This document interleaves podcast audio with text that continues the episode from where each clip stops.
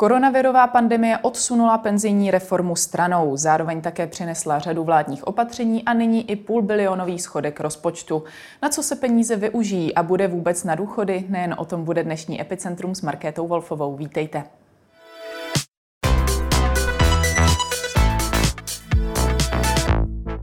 Ve studiu vítám ekonomku, rektorku Mendelovy univerzity a šéfku Komise pro spravedlivé důchody Danuši Nerudovou. Dobrý den. Dobrý den. Kdybyste vládu měla oznámkovat dvěma známkami, na jedné straně za zvládnutí zdravotní krize a na druhé straně za zvládnutí té krize ekonomické, jaké známky byste jí dala? Na začátek bych ráda řekla, že si myslím, že to hodnocení je ještě předčasné, protože nejsme možná ještě ani v polovině celé té krize. Za tu první část té zdravotní krize si vláda určitě zaslouží jedničku, protože na to, v jak bezprecedentní situaci jsme byli, tak ta zdravotní krize se zvládla. Za tu ekonomickou v tuto chvíli nedokážu soudit, možná se pohybujeme někde kolem trojky, ale většina těch negativních efektů nás ještě čeká a je před námi, takže tam si myslím, že i toto hodnocení je ještě velmi předčasné. Hmm. Určitě i těch negativních efektů se eh, týká téma uplynulých týdnů v poslanecké sněmovně a zároveň něco, co se nás tedy bude týkat do budoucna dlouho schodek rozpočtu 500 miliard. Ten o více než 300 miliard předčil dosud nejvyšší schodek z roku 2009. Na něm se tehdy projevily důsledky světové ekonomické krize. Je současná krize z vašeho pohledu nyní o tolik větší, než tomu bylo v tom roce 2009? Ta současná krize je hlavně svým charakterem naprosto odlišná od té krize v roce 2009, protože krize v roce 2009 vznikla na finančních trzích. Současná krize je důsledkem zdravotní krize, důsledkem toho, že vlastně uměle a řízeně státy vypnuly ekonomiku. Takže svým charakterem ta krize je jiná, je daleko rozsáhlejší a k řešení jejich, na, jejich následků samozřejmě je potřeba použít o trochu jiných nástrojů, než se používalo v roce 2009. Hmm, každopádně těch 500 miliard je rozhodně velké číslo. Věříte, že tyto peníze budou využity účinně? Já jsem se na téma deficitu státního rozpočtu vyjadřovala několikrát. Z mého pohledu si myslím, že ten deficit je ještě předčasný v takovéto výši, že jsme měli chvíli ještě počkat, jak na tom bude výkon ekonomiky. A z mého pohledu jsem také hovořila o tom, že eh, neproběhla taková ta diskuze, která probíhá, když se diskutují výdaje státního rozpočtu, kdy jednotliví ministři se svými kapitolami diskutují s ministriní financí a že je velmi těžké odhadovat, zda v těch navýšených výdajích i přes to zpřesnění, které proběhlo, figurují výdaje, které skutečně souvisí s pandemí COVID, nebo zda se tam dostaly výdaje, které vlastně byly odmítnuty v prvním kole toho vyjednávání rozpočtu. Takže eh, se dá očekávat nebo předjímat, že by tam mohly být eh, výdaje, které s koronavirovou krizí vůbec nesouvisí.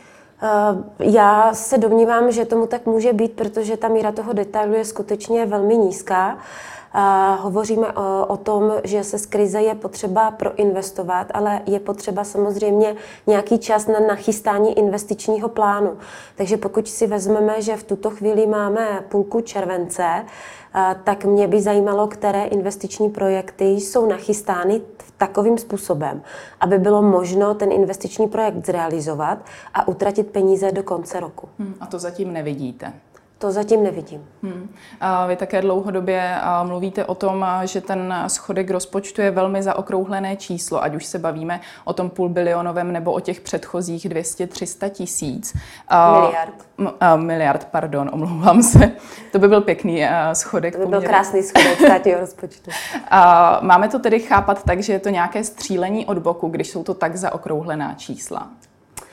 Ono to tak na začátku vypadalo. My v eh, občanské iniciativě Koronerv jsme říkali, jak je možné, že nejdřív byl deficit 40 miliard, pak 200, pak 300, teď máme 500, že je Eh, velmi zajímavé, že zcela náhodně jsou to velmi zaokrouhlené cifry, protože většinou, když se roz, eh, sestavuje rozpočet, tak takto zaokrouhleně eh, nevychází. Nicméně paní ministrině o tom hovořila, mám pocit, minulý týden, že to zaokrouhlila na 500 miliard z toho důvodu, že tam ještě existuje nějaká rezerva, aby nemusela chodit do sněmovny znovu schvalovat navýšení deficitu. Je to to běžný postup, eh, že si vytvoří ministerstvo financí rezervu právě proto, aby nemuselo chodit zase pro další schvalování? Tak na začátku ta vytvořená rezerva byla 137 miliard, teď se ta rezerva smrskla.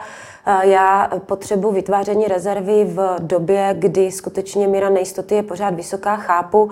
Na druhou stranu je potřeba říct, že skutečně ty výdaje měly být detailně vyspecifikovány, tak aby nebudili jakoukoliv pochybnost, že souvisí s pandemí. Hmm. Vy jste to už trošku zmínila, že zatím nevidíte, do čeho se uh, bude přesně investovat. Uh, vláda tedy uh, hodně mluví o tom, že se hodlá z krize proinvestovat. Do čeho by to tedy podle vás bylo žádoucí? Já se domnívám, a v, i v občanské iniciativě Koroner hovoříme o tom, že ty investice by měly být chytré měly by směřovat do takzvané chytré ekonomiky, měly by směřovat eh, do takových sektorů, abychom podpořili eh, produkci s vyšší přidanou hodnotou, abychom učinili přítrž levné pracovní nebo konec levné pracovní síly. To znamená, že, by, že bychom měli podporovat inovace, eh, že bychom měli podporovat obory jako biotechnologie, nanotechnologie, chemie, kosmické vědy, že bychom měli investovat do udržitelného zemědělství eh, i do produkce s vyšší přidanou hodnotou v zemědělství eh, a tak dále. Prostě měly by to být investice do ekonomiky 21. století. Hmm opozice během eh, jednání o navýšení schodku eh, často upozorňovala na nedostatečné vládní úspory, eh, na tu ochotu k ním a vlastně na to přemýšlení do budoucna.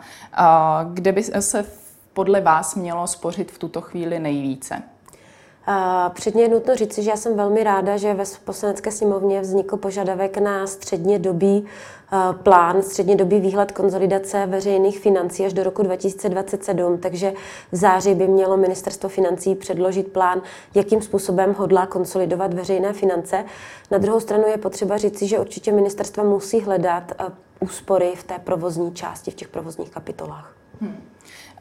Ono se často říká, že krize uzdravuje ekonomiku v tom smyslu, že často odpadnou ty firmy, které by nepřežily ani za běžných okolností. Odnášejí ji podle vás v tuto chvíli nebo odnesou ji i ti, kterých se toto tvrzení netýká?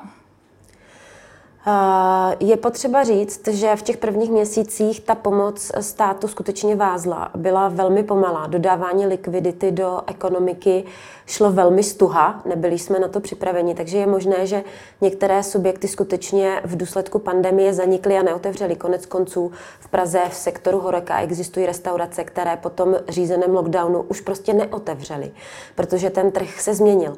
Je ale potřeba říct, že stát má podporovat subjekty, které byly zdravé před krizí nemá podporovat subjekty, které byly nemocné už před tou krizí, protože tyto subjekty, eh, kdyby byly v tom klasickém tržním prostředí, tak by zanikly. Pokud je ten trh deformován státem, že poskytuje nejrůznější dotace, tak ty dotace poskytuje z peněz daňových poplatníků, z eh, peněz lidí, kteří velmi tvrdě pracují, aby odváděli daně státu.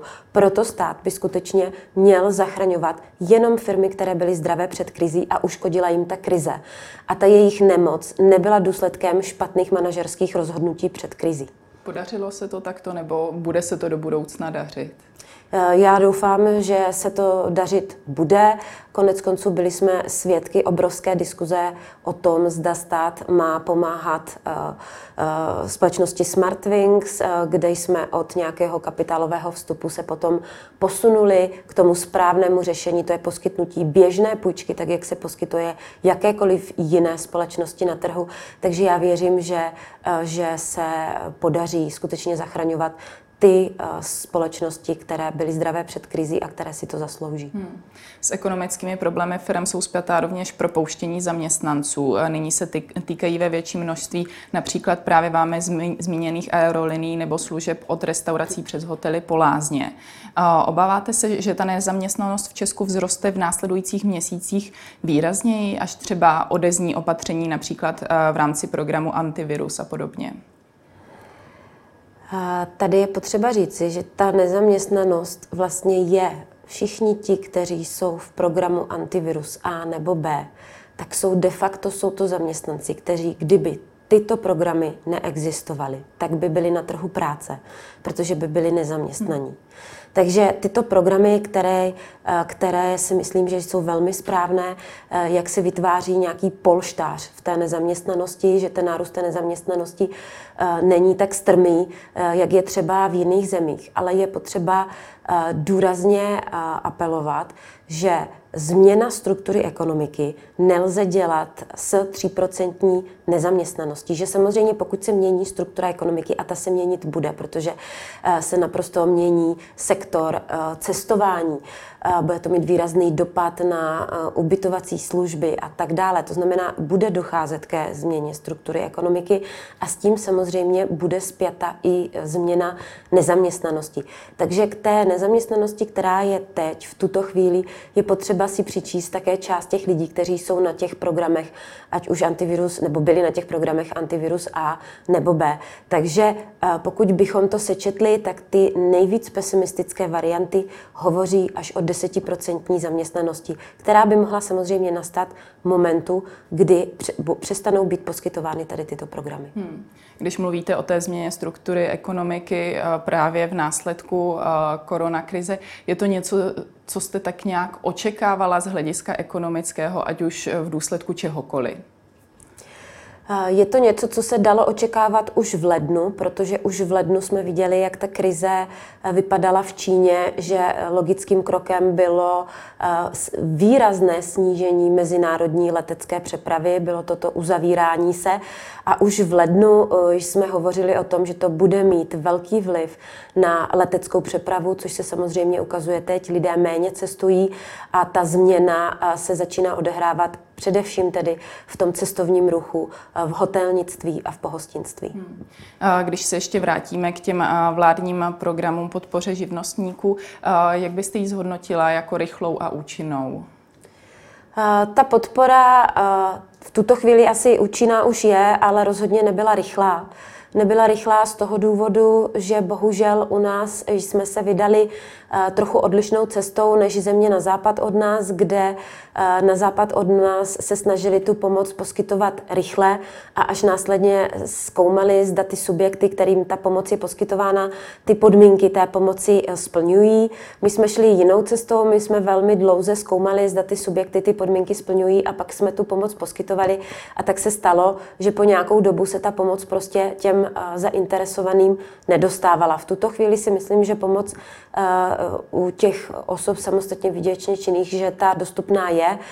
Vláda schválila pomoc i těm takzvaným dohodářům, což jsou na dohodu o, o provedení práce nebo na dohodu o pracovní činnosti, ale trvalo to velmi dlouho, vytvářely se nadměrné administrativní překážky a ten proces nebyl rozhodně efektivní. Hmm, ono možná s těmi administrativními překážkami uh, může uh, souviset také v tuto chvíli nízký zájem o program COVID-3. Uh, tento ale ministrině financí Alena Šilerová úplně nepovažuje za problém a vykládá si ho jako obezřetnost firm. Jak to vidíte vy? Tak je tady nutno rozlišovat. Na začátku ten program COVID skutečně nebyl úspěšný. Výzva COVID-1 znamenala uh, obrovský uh, průšvih v podstatě, protože Deva, přes 90 těch podnikatelů, kteří žádali, tak nesplnili podmínky. Navíc byla zaměřena špatným směrem, protože se netýkala, nebo nedošáhly na ně malé a střední podniky. Je nutno říct, že to není nárok, to je selektivní výzva, to je možnost poskytnout úvěr, takže každá ta firma eh, velmi pečlivě zvažuje, jestli chce jít tou cestou, že si zažádá o úvěr. Takže ano, celá řada podnikatelů je samozřejmě obezřetná a nechce si brát úvěry, protože má nedůvěru v to, jak se situace bude vyvíjet, ale eh, byl to program, který na začátku primárně v tom březnu a v tom dubnu měl nalít likviditu likviditu do ekonomiky. A pokud ten program nefungoval, pokud v covidu-2, pokud si dobře vzpomínám, to bylo tak, že víc jak měsíc trvalo vyřízení té žádosti, tak ten program nebyl efektivní a skutečně neposkytl likviditu do toho systému. Takže tu obezřetnost firm nevnímáte tak pozitivně jako ministrině financí? Já ji taktéž vnímám eh, pozitivně. Já ji vnímám tak, že celá řada firm si prostě úvěr brát nechce. Na druhou stranu je ale potřeba říct, že také celá řada firm na ten úvěr nedosáhla, a nebo jejich žádost byla vyřízena poměrně pozdě, takže té likvidity se jim prostě nedostalo zavčas. Hmm. Vládě také bývá vyčítáno, že naslibovala mnohé a reálná pomoc, která dorazila k lidem a do ekonomiky, byla však o poznání nižší. Lišily se a případně stále ještě liší z vašeho pohledu ty vládní sliby a realita? Vládní sliby a realita se samozřejmě liší. Vládní slib byl eh, zhruba 1 bilion korun, realita v tuto chvíli podle posledních čísel je zhruba 100 miliard. Domnívám se, že je ale důležité v tuto chvíli už říci, že stát by se měl začít z té ekonomiky stahovat. Měl by začít uvažovat o tom, jakým způsobem z té ekonomiky provede exit, protože přítomnost státu samozřejmě deformuje to tržní prostředí a trh většinou sám ty věci vyřeší daleko efektivněji, takže se domnívám, že skutečně na místě už je otvírat diskuzi o tom, kdy ten stát se z té ekonomiky začne stahovat. Hmm. On ex-ministr financí Miroslav Kalousek řekl, že letošní půlbilionový schodek lze za jistých podmínek akceptovat, ale bylo by hazardem schvalovat obdobné deficity i v příštích letech. Obáváte se toho, že by skutečně v těch příštích letech mohly přicházet znovu ty 100 miliardové schodky? Já jsem neslyšela, o jaké částce hovořila paní ministrině financí pro příští rok. Nicméně samozřejmě příští rok pokud nebude nějaká výraznější eh, druhá vlna, která povede k nějakým masovým lockdownům zase částí ekonomiky, tak bychom měli pracovat na tom, abychom ty veřejné finance skonsolidovali, protože nemůžeme dopustit nadměrné zadlužování. V tuto chvíli je na tom Česká republika dobře, je čtvrtá nejméně zadlužená ekonomika v Evropské unii, ale ten letošní deficit, vzhledem k tomu, že my máme velmi krátkou dluhovou historii, ten státní dluh západní státy vytváří poměrně dlouho, my ho vytváříme od roku 89, takže máme krátkou dluhovou historii. A tady to skokové na jednou zadlužování může vést ke znejistění investorů. Investoři nás mohou začít chápat jako rizikovou zemi a může se nám začít prodražovat ten státní dluh. Takže proto je potřeba rozhodně v tom střednědobém eh, výhledu financování eh, přijít s tou konsolidací těch veřejných financí a naznačit, jakým způsobem budeme postupovat, aby se ten deficit toho státního rozpočtu snížil v následujících letech. Hmm. Dokážete v tuto chvíli eh, odhadovat, eh, jak dlouho se Česko bude z krize dostávat? Je to v tuto chvíli jakkoliv odhadnutelné? Eh, odhaduje se to velmi těžce. My patříme k jedné z nejpostiženějších, nejpostiženějších ekonomik. Náš pokles byl teď ve studii OECD pokles 13% HDP, což je po těch nejzasaž, nejzasaženějších zemí, jako je Británie, Španělsko nebo Itálie, největší pokles, protože my jsme ten shutdown provedli poměrně brzo a trval poměrně dlouho a velmi pomalu jsme tu ekonomiku otvírali. Proto ten pokles těch 13% To znamená, je to velký zásah skutečně pro ekonomiku a rozhodně si myslím, že se bavíme o vracení se do normálu v kategorii 2, 2 až 5 let v tuto chvíli. Hmm. Uh říkáte, že ten shutdown přišel rychle, byl tady dlouhý, vyrovnáváme se tím pádem těm nejpostiženějším zemím koronavirem. Co z toho je tedy důležitější? To zdraví nebo ta ekonomika, kdybychom se na to takto měli podívat? A to samozřejmě musí ocenit ta společnost, ale je potřeba říci, že díky tady tomuto shutdownu Zřejmě ta pandemie byla udržena v takové míře, že neskaloboval zdravotnický systém, že jsme, že jsme zde neměli tu přetíženost zdravotnického systému tak, jak byla v Itálii nebo ve Španělsku. Ta krize má několik fází. My jsme tu fázi té zdravotnické krize v uvozovkách měli poměrně dlouho, ale způsobilo to, to, že ty nakažené se podařilo rozprostřít v čase, že, ne, že nepřišel skutečně ten pík, který by vytvořil extrémní tlak na ten zdravotní systém a že by nebyly lůžka, ale samozřejmě, že to něco stojí. My jsme si tím shutdownem koupili čas čas na to, abychom se zamysleli nad tím, jakým způsobem ten shutdown budeme řešit. A tady se domnívám, že bohužel vznikla velká neefektivnost, že ten koupený čas jsme nevyužili úplně v plné míře na to, abychom velmi brzo a velmi efektivně nastartovali ty programy pomoci, tak aby se ty peníze těm lidem dostaly hodně rychle. V tomto, v tomto jsme tak úspěšní, jak v řešení té zdravotnické krize bohužel nebyli. Hmm. Když se podíváme na ten půlbilionový schodek, každého z nás asi napadne otázka, kdo to zaplatí a jestli se budou výrazně zvyšovat daně. Jak to vidíte vy? Eh, ten půlbilionový schodek rozhodně eh, nemusí souviset eh, se plošným zvyšováním daní. Už pár let hovoříme o tom, že máme 21. století, ale máme daňovou soustavu, která vznikla v roce 1993 reagovala na potřeby 20.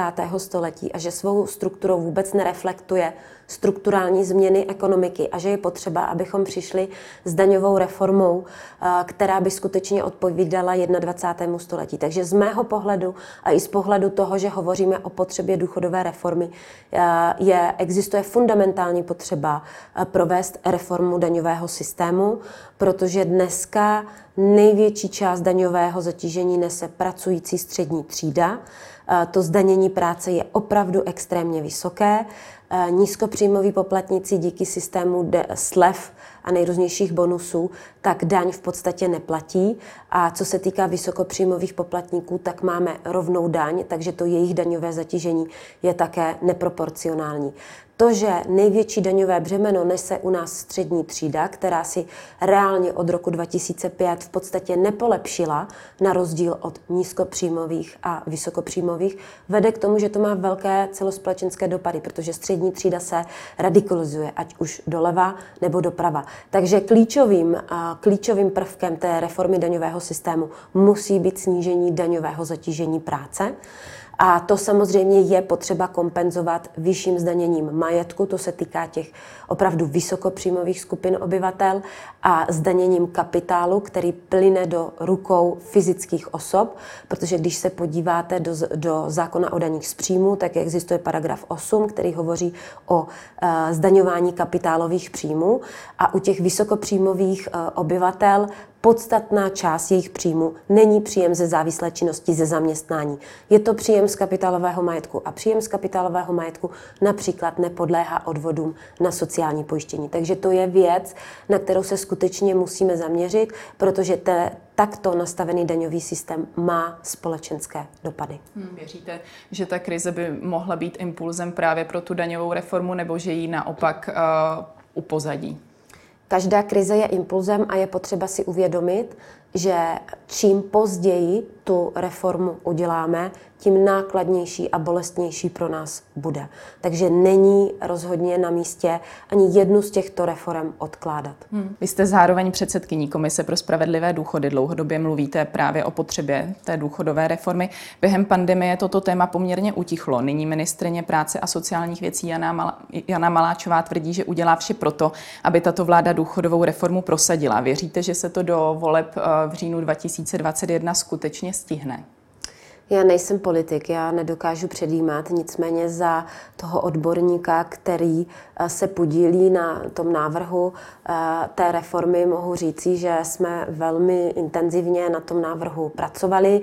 Před tou krizí proběhlo i několik politických vyjednávání nad tím návrhem, takže já pevně věřím, že eh, v září nebo v říjnu ten návrh představíme spolu se zprávou OECD, eh, která, eh, která by měla být hotová právě na přelomu září a října, kterou si nechalo zpracovat Ministerstvo práce, sociálních věcí a Ministerstvo financí. V tuto chvíli my jsme byli s experty z OECD ve velmi úzkém kontaktu a ukazuje se, že ta reforma, tak jak je nastavená, že jde správným směrem, že adresuje ty připomínky, které jsou ze strany OECD.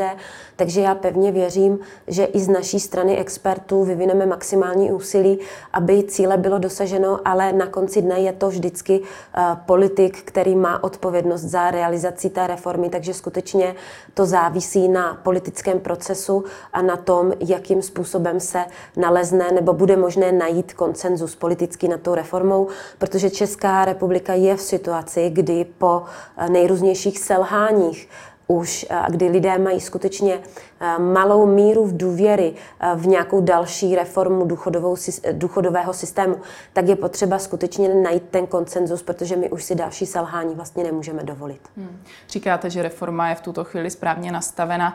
Myslíte, že by se v ní měla nějak víc zohledňovat právě koronakrize? Já jsem nehovořila o tom, že je správně nastavená, já jsem hovořila o tom, že adresuje ty výtky, které, které jsou v té zprávě OECD, která se měla zabývat analýzou současného systému důchodového pojištění a možnými návrhy, jak ten systém změnit. Současná korona krize je dílčí epizoda v nějakém dlouhodobém směřování, to znamená, že současná korona krize by rozhodně reformu důchodového systému neměla ovlivnit. Hmm. Máme se i vzhledem právě k tomu půlbilionovému schodku rozpočtu bát třeba, že by brzy na důchody nemusely být peníze? Na důchody budou vždycky peníze, eh, protože eh, nám populace stárne a protože eh, ta, ten ča, ta část té populace, která stárne, tak je samozřejmě voličskou základnou. Takže na důchody samozřejmě bude vždycky. Ale je potřeba říci, na co dalšího nebude protože nemůže být na všechno. Hmm. Takže skutečně je potřeba uh, začít hovořit o reformě daňového systému. Je potřeba hovořit o tom, že uh, změnu důchodového systému je potřeba provést poměrně rychle, protože se může stát, že bude na důchody, ale že nebude na jiné věci, které jsou financovány ze státního rozpočtu. Hmm.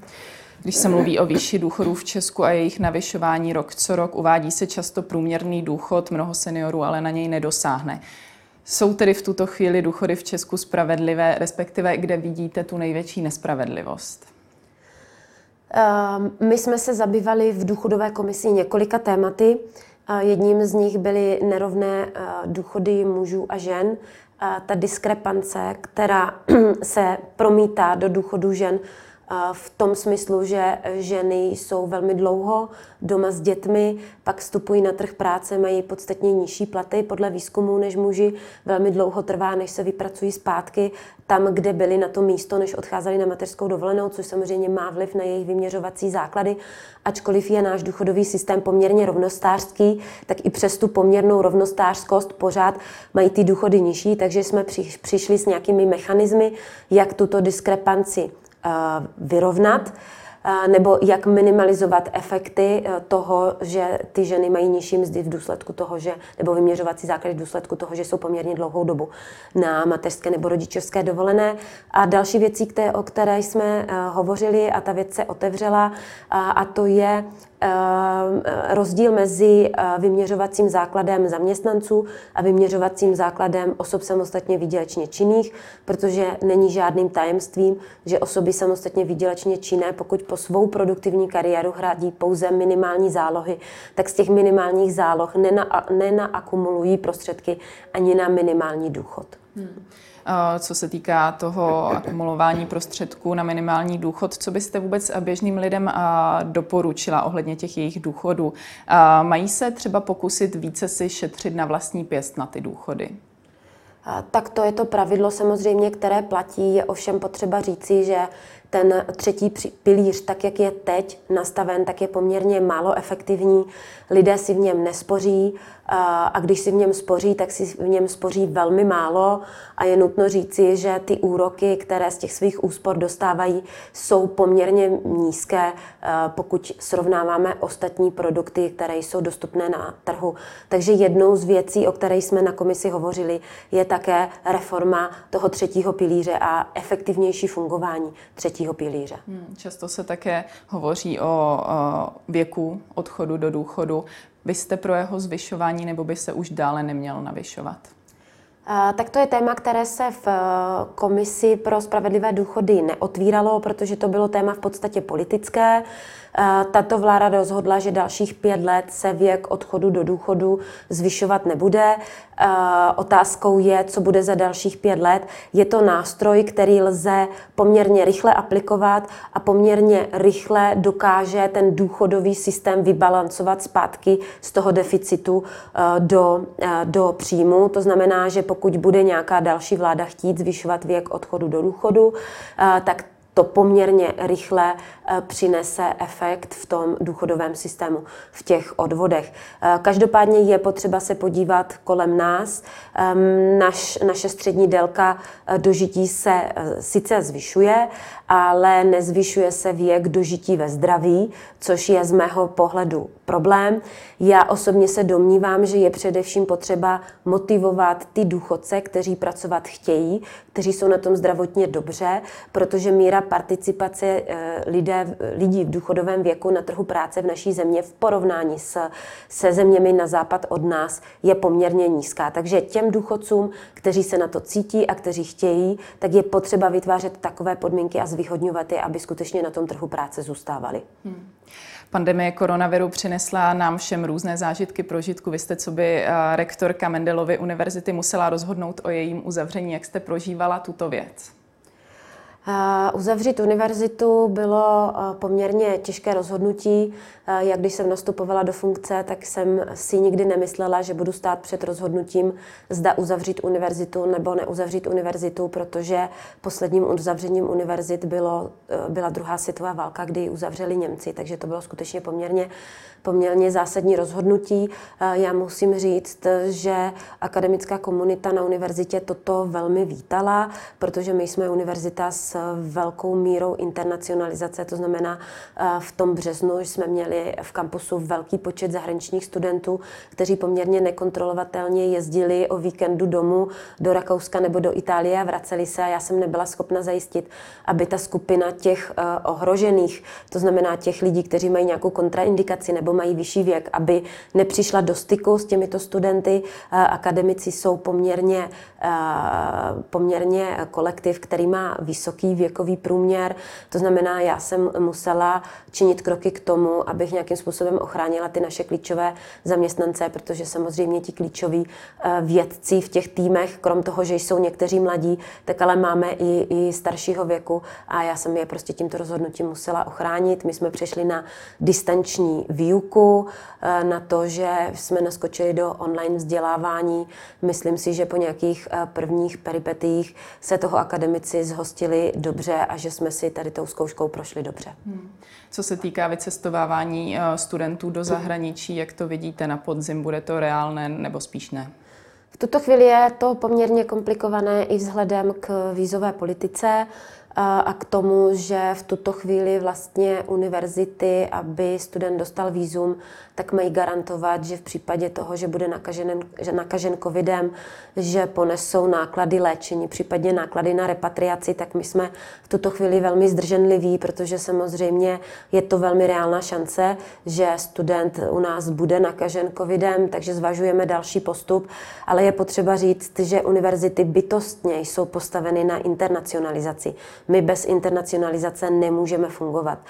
To znamená, že my se skutečně budeme snažit, abychom vytvořili takové prostředí, aby sem studenti mohli jezdit a abychom mohli studenty vysílat do zahraničí. Hmm.